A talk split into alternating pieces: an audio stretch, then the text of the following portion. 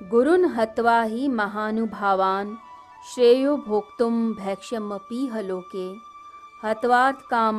गुरु निहैव भुंजीय भोगान रुधिर प्रधिकदान महानुभाव गुरुओं को न मारकर, यदि लोक में भीख मांगकर खाना पड़े तो वह बहुत ही अच्छा है। धर्मादि का उपदेश करने वाले गुरुओं को मारकर तो मुझे इसी लोक में रुधिर से सिक्त विषयों का उपभोग करना पड़ेगा। कार्पण्य दोषोपहत स्वभाव पृछामि ताम धर्म सम्मूढ़ चेता।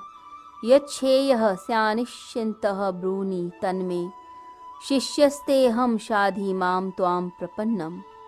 हे भगवान अविद्या रूप दोष से मेरी आत्मा अवरुद्ध हो गई है। अतः मेरा अंतकरण धर्म से हट गया है। इसलिए मैं आपसे पूछता हूँ कि मेरे लिए जो निश्चित मार्ग हो, उसे कृपया मुझे कहिए। मैं आपकी शरण में आया हूँ, मुझे उपदेश दीजिए।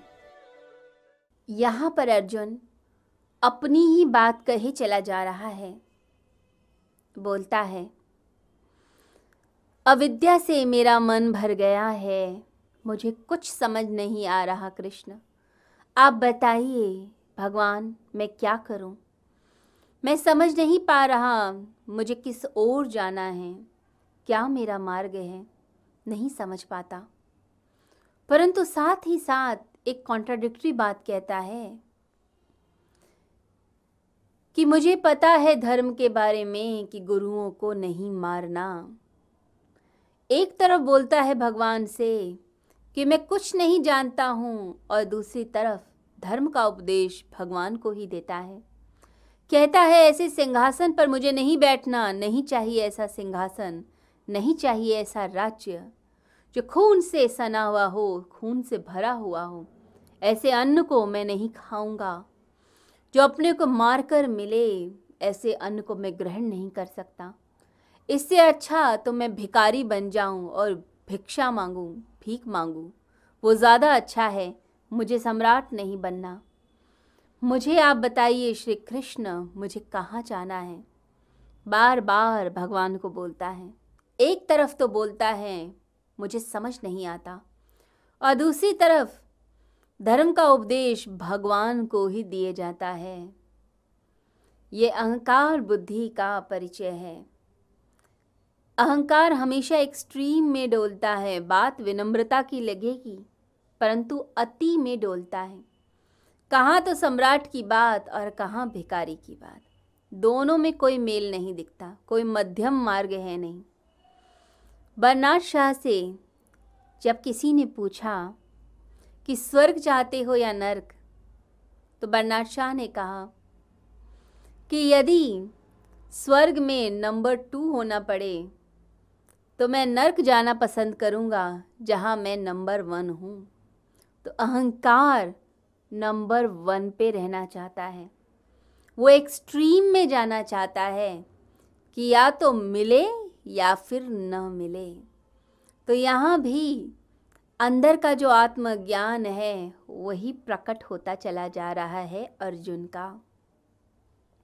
उसके भीतर ज्ञान नहीं है, अज्ञानता है, इसका परिचय वह स्वयं दे रहा है। तो एक्सट्रीम में डोलता है अहंकार। और जो ज्ञानियों का मार्ग है। वो हमेशा बीच का मध्यम मार्ग है, जिसे भगवान बुद्ध ने मिडल पाथ कहा, मध्यम निकाय। यानी बीच का एक ऐसा रास्ता जिसमें बैलेंस हो, समता हो। जब बैलेंस बिगड़ेगा, समता नहीं होगी, तभी गड़बड़ होती है। राजकुमार श्रोण जब भगवान बुद्ध के पास दीक्षा के लिए आए तो बाकी भिक्षुओं ने कहा, कि ये सुख सुविधा में पला हुआ राजकुमार है।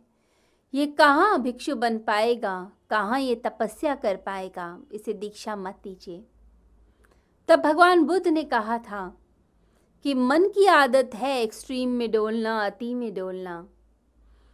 ये बहुत सुख सुविधाओं में पला है तो त्याग भी महान करेगा। और वही हुआ। वह राजकुमार भिक्षु बना। और पूरे नियमों का पालन करता और कुछ ज़्यादा ही कर देता। बाकी लोग नॉर्मल रोड पे चलते तो वह कांटों भरी पगडंडियों पे चलता। बाकी ऊपर सोते, यह ज़मीन में भी गड्ढा खोद कर सोता।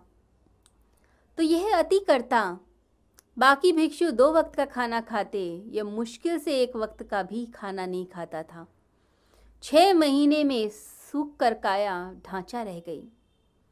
मरने को करीब हो गया, जो सुंदर शरीर था, वो काला पड़ गया।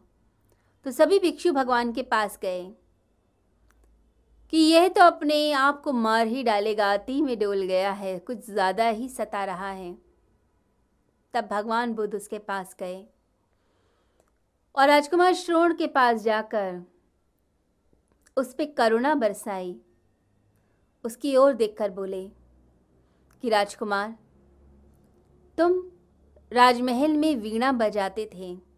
उस वीणा का नियम बताओ। तो राजकुमार श्रोण ने कहा कि वीणा के तारों को सही ढंग से कसना होता है। तो भगवान बुद्ध बोले, यदि मैं ज़्यादा कस दूँ तो? तो राजकुमार बोले, कैसी बातें करते हैं आप? ये तो बच्चा भी बता देगा कि ज़्यादा कस देंगे तो तार टूट जाएँगे। तब भगवान बुद्ध ने कहा कि यदि तारों को ढीला छोड़ दें तो? तो राजकुमार बोले कि तो संगीत प्रकट ही नहीं होगा। तो भगवान बुद्ध ने कहा कि जो नियम वीणा के लिए है, वही नियम जीवन वीणा के लिए भी है। तुम अति क्यों कर रहे हो? इतना कष्ट क्यों दे रहे हो? बीच का मार्ग अपनाओ।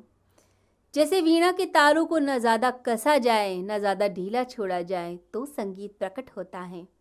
ऐसे ही जीवन में आनंद तब प्रकट होता है, जब व्यक्ति बैलेंस में चलता है। तो अति में नहीं डोलना, बैलेंस करके जो जीवन को जिएगा, उसी की ज़िंदगी में आनंद आएगा।